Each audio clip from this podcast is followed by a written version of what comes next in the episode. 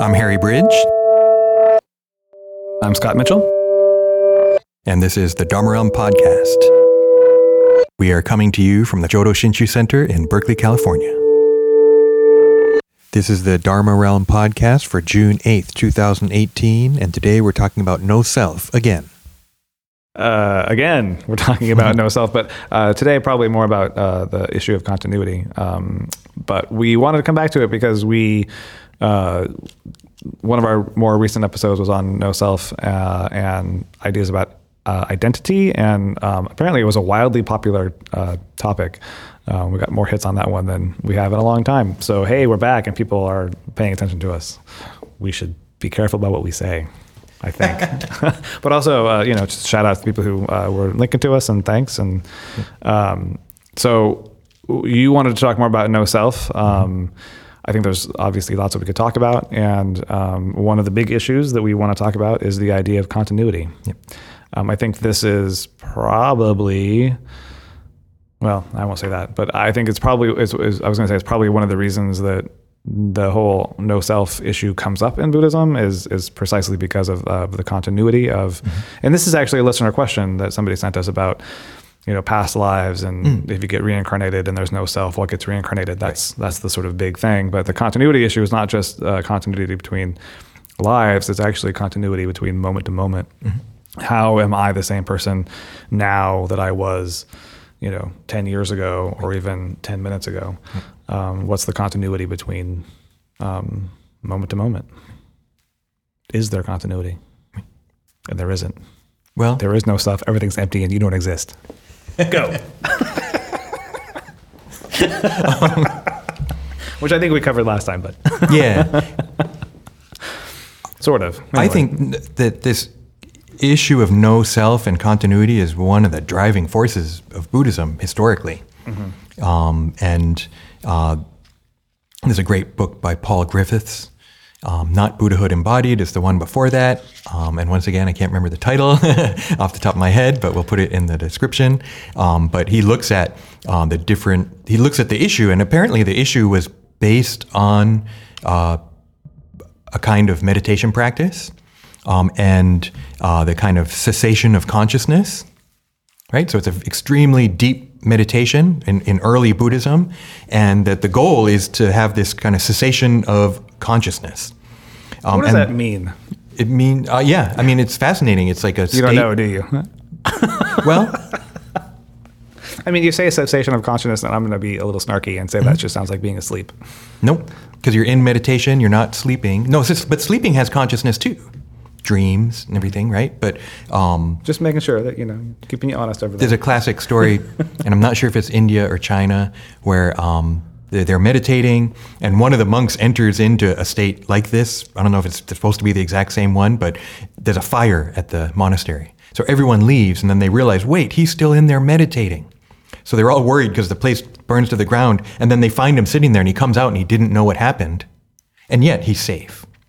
So it's kind of interesting, right? It's like there's, um, you're not well, maybe that's it. You're not bound to karmic stuff that's going on. You you get out of the stream.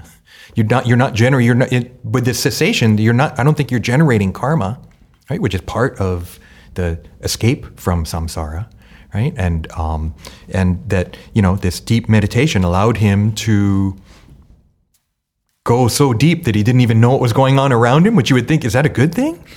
but it also has this kind of mystical side of yeah, because he was protected during this fire that anyone else would have been burned up, and yet for him, he's safe. Right? So there's mystical powers associated with it. Um, but the issue is, how do you come out of it? If the karmic chain is stopped, how does it start again in the future? How can you come out of that state? And it was apparently a big issue for meditators and Buddhists at this time. And so that's where the Sarvastivadin doctrine of all things exist, all dharmas exist in the past, present, and future comes from. Uh, we hear about it when you study Buddhism and emptiness, and um, but and you're like, why would you come up with something like that? well, because of this. Because how can you have things stop? How can you have consciousness stop and then start up again? The chain has been cut. How does it come up? So, oh, well, the consciousness um, afterwards that exists in the future. It's there waiting.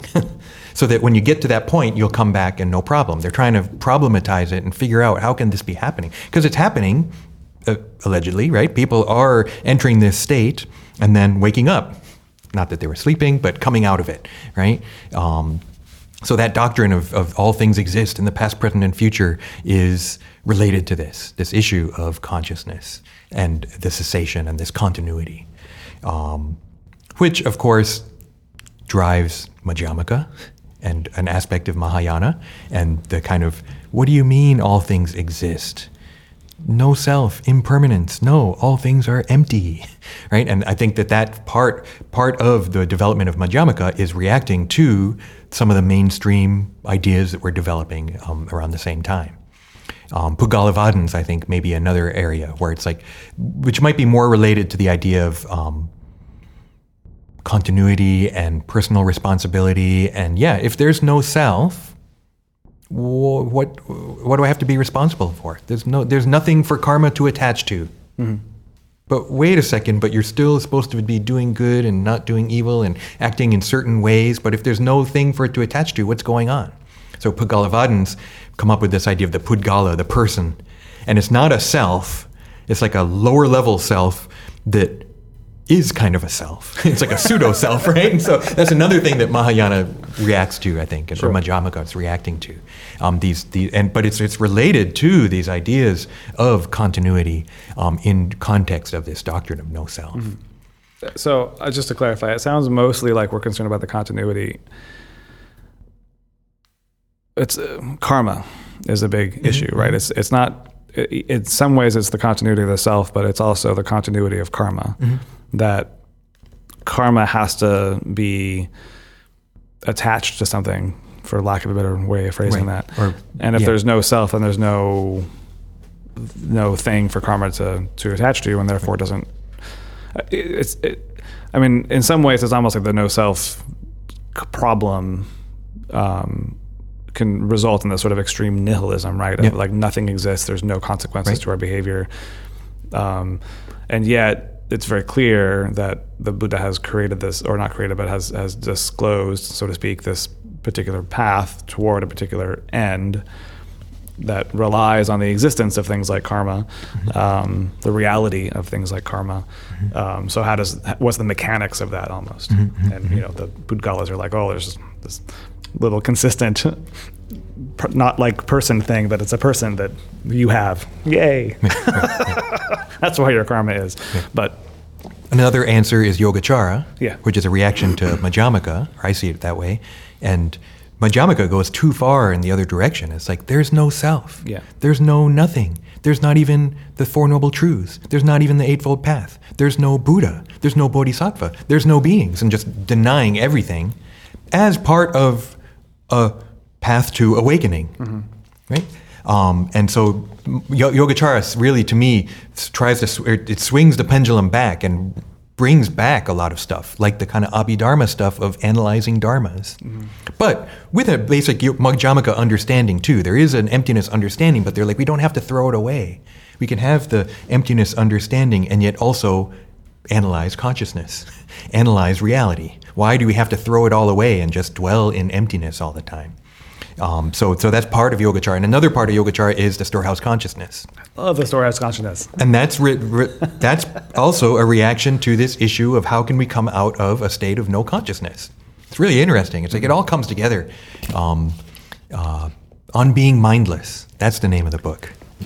Paul Griffiths. It's a really interesting book. I have issues with on Paul being Griffiths. mindless. On being mindless. You have issues with Paul Griffith. Mm-hmm. What? Um, did he like? Well, it's kind of it relates. Like borrow money from me to pay it back? it relates to last we last time's episode yeah. of academic study, and Paul Griffiths, I believe, is is a Christian, like self-identified Christian scholar studying Buddhism. Mm-hmm. And I just find these little things here and there where it just kind of snarky comments where he's like putting down Buddhism. So he's like studying it on an extremely high level and reading Sanskrit texts and everything, and yet he makes these um, comments of kind of jabbing at Buddhism, um, like and so on being mindless, that like holding up that this is the point of Buddhism to be mindless, to be dumb.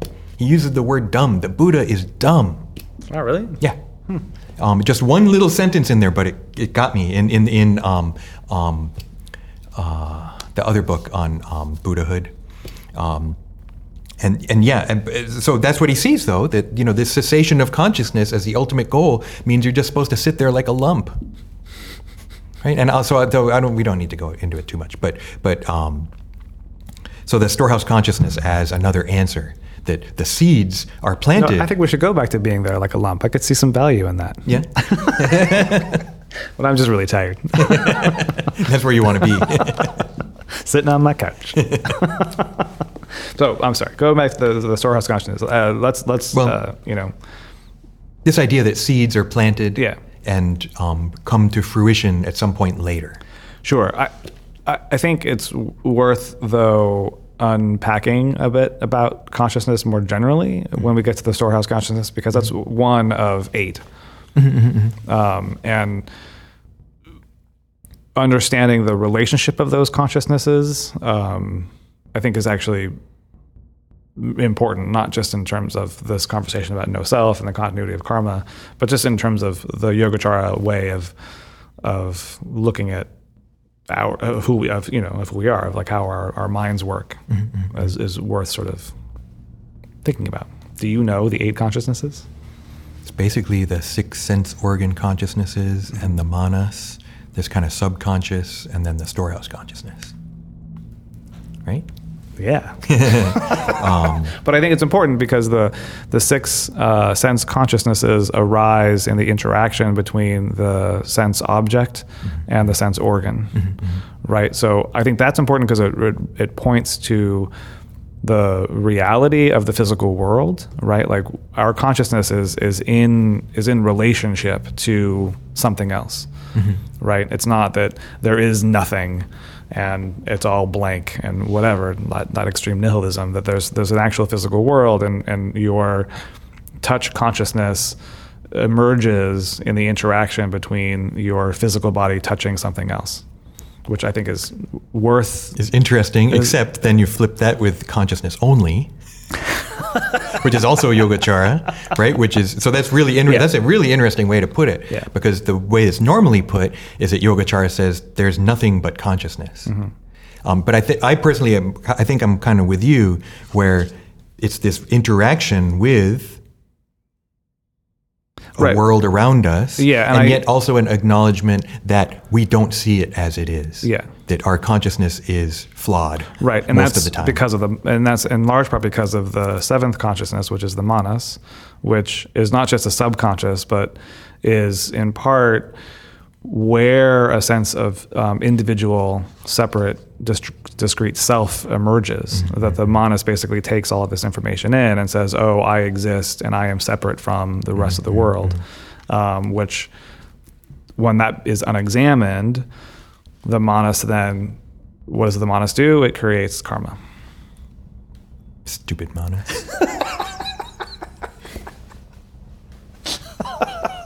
and also the storehouse seriously consciousness right that these seeds are always ripening too. Yeah. And so I see something and I don't like see it from this objective viewpoint of seeing it as it is and objectively and being like, now how should I feel about this? I see something and I immediately react based on my storehouse consciousness and the manas and these habits, reflex habits that are just have been going on for eons, mm-hmm.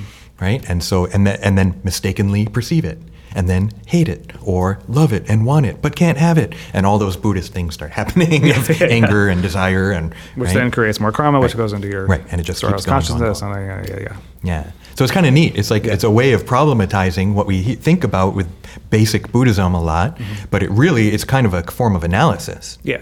And the great thing too is karma isn't just like one dot affecting the next dot, affecting the next dot, affecting the next dot. There's at least six dots. Are things we see, things we touch, things we smell, things we hear, right? Um, that and, it's and actually Mm-hmm, things we think. I mean that's the, the sixth consciousness the sixth It's not just five sense organs; it's six sense organs. and that's the mind and that's what has always fascinated me about buddhism. It's not you know the sixth sense like esp but it's just it's your emotions and your your thinking Mm-hmm. and your memory. All of that stuff is is part of that consciousness which is to me just really neat Mm-hmm. because i'm a nerd who geeks out on this stuff and star trek So oh, one thing neat about the sense organs, I heard that like when you um, uh, the, the the ritual of wine drinking um, is to engage the senses, and so you um, look at it, swirl it around, smell it, right? Uh, you um, swish it around in your mouth. It's the body, so it's the You mean actually drinking wine, not like a Buddhist ritual? no, no, no, like wine tasting. yeah, wine tasting. yeah, yeah, okay.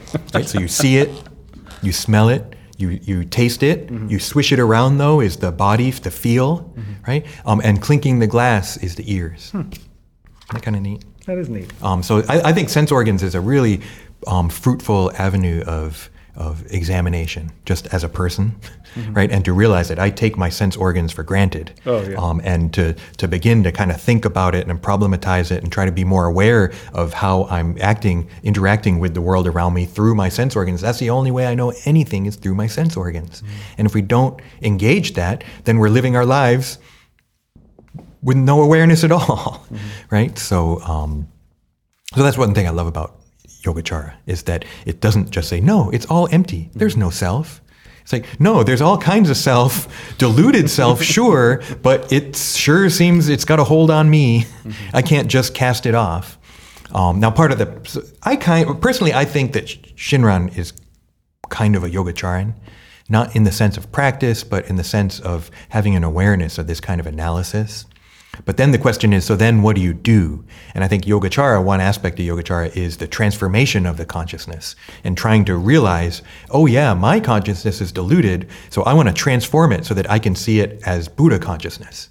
And if I could transform my consciousness that it became Buddha consciousness, then I would be like, whoa, empty, yeah. But they don't understand that. I also understand that beings don't have this empty oneness awareness and that they need to act within karma, within the world of samsara.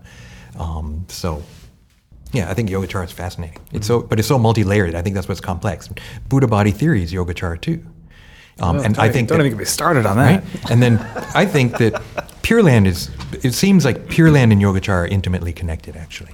Sure. Um, Yeah, and Um, maybe that's part of that. What Madhyamaka tried to throw away the Buddhas, and it tried to throw away this idea of co- cosmic, dharmic, salvific wisdom beings, and then Yogacara brings them back. It's like no, no, no, no. It's okay. We can work with this. This is good, right?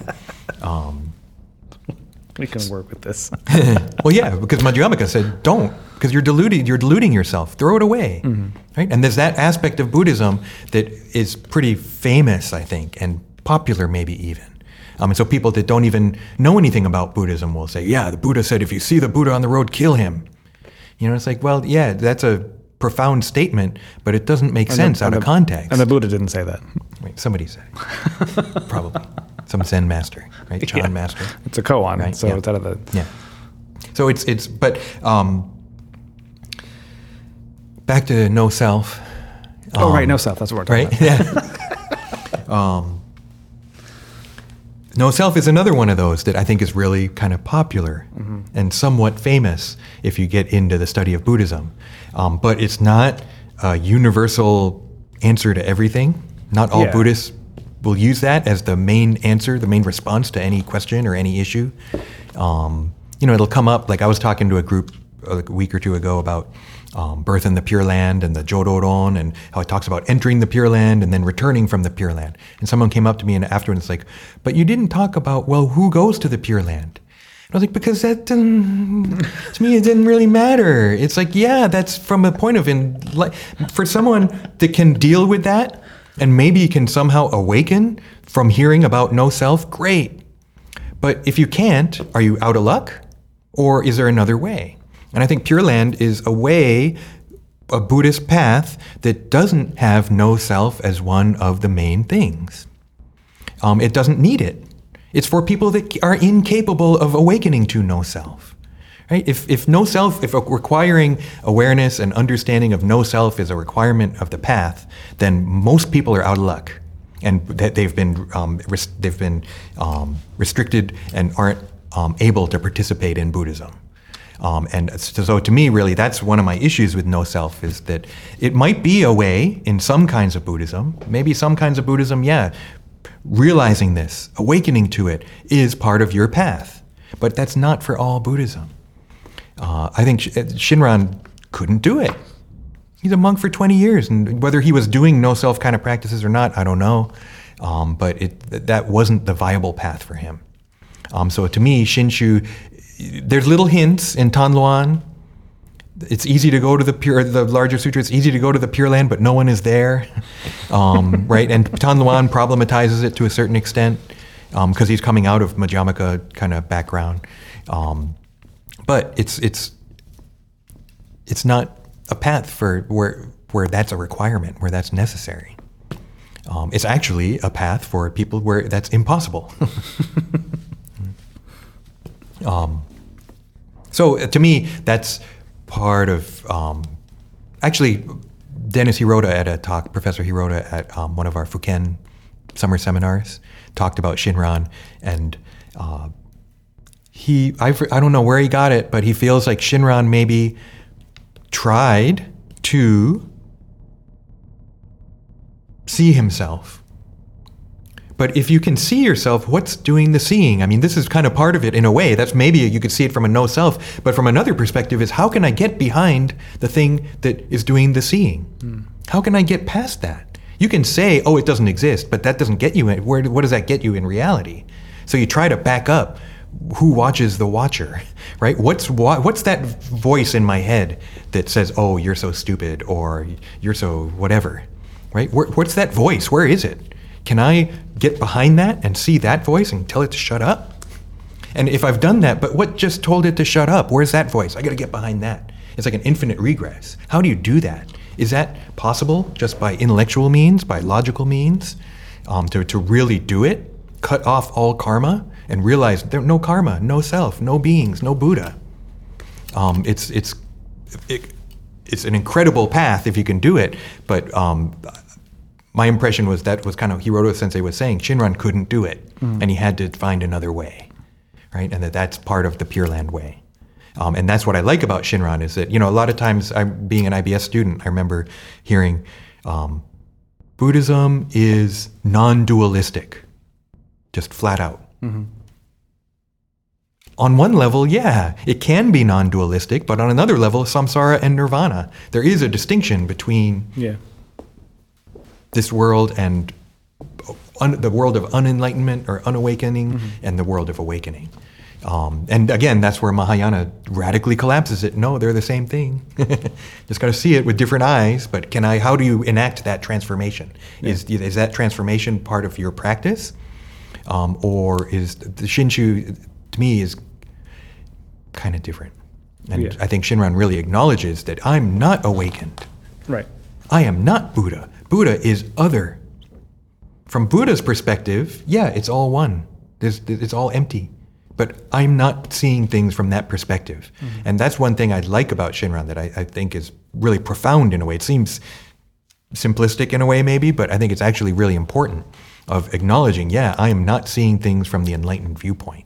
So whenever someone says, well, what gets reincarnated? What, you know, what's born in the Pure Land? It's like, who cares? That's not part of the way in Shinshu, I think.